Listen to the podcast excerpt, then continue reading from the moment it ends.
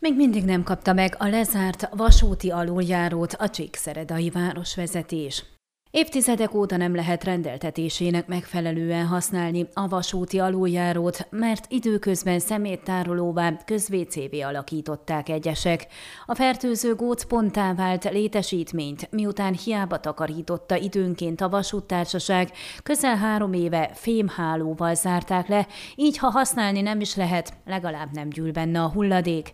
Ez az átmeneti állapot a városvezetés szándéka szerint addig tart, amíg az aluljáró nem kerül a a város tulajdonába. Egy döntése múlik, így jellemezte a helyzetet Korodi Attila polgármester. Erre a döntésre viszont ebben az évben is hiába várt Csíkszereda. A Román Vasúttársaság évekig tagadta, hogy az aluljáró hozzájuk tartozna, annak ellenére, hogy a vasútvonalak alatt a kizárólagos illetékességükbe tartozó területen van.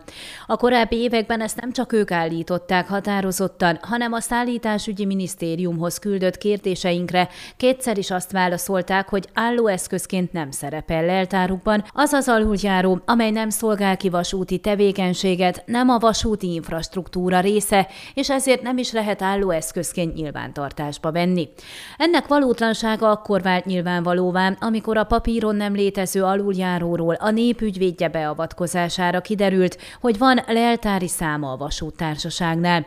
A városvezetés akár csak korábban idén is küldött átiratot a CFR-hez, de a leltári szám és a telekkönyvezés ellenére sem jártak több eredménnyel. A polgármester szerint a tavasztal elküldött átiratra azóta sem érkezett válasz. Korodi szerint a kialakuló kormányválság minden ilyen ügyintézést háttérbe szorított, ezért most arra készülnek, hogy a közlekedési tárca vezetője elé kerüljön az ügy, és tűzzék napi rendre. Amennyiben a város átveheti az aluljárót, kitisztítják, javításokat végeznek, kivilágítják és átadják a gyalogos forgalomnak. A felügyelet biztosítása a további rongálás, szemetelés megelőzése érdekében a helyi rendőrség feladata lesz.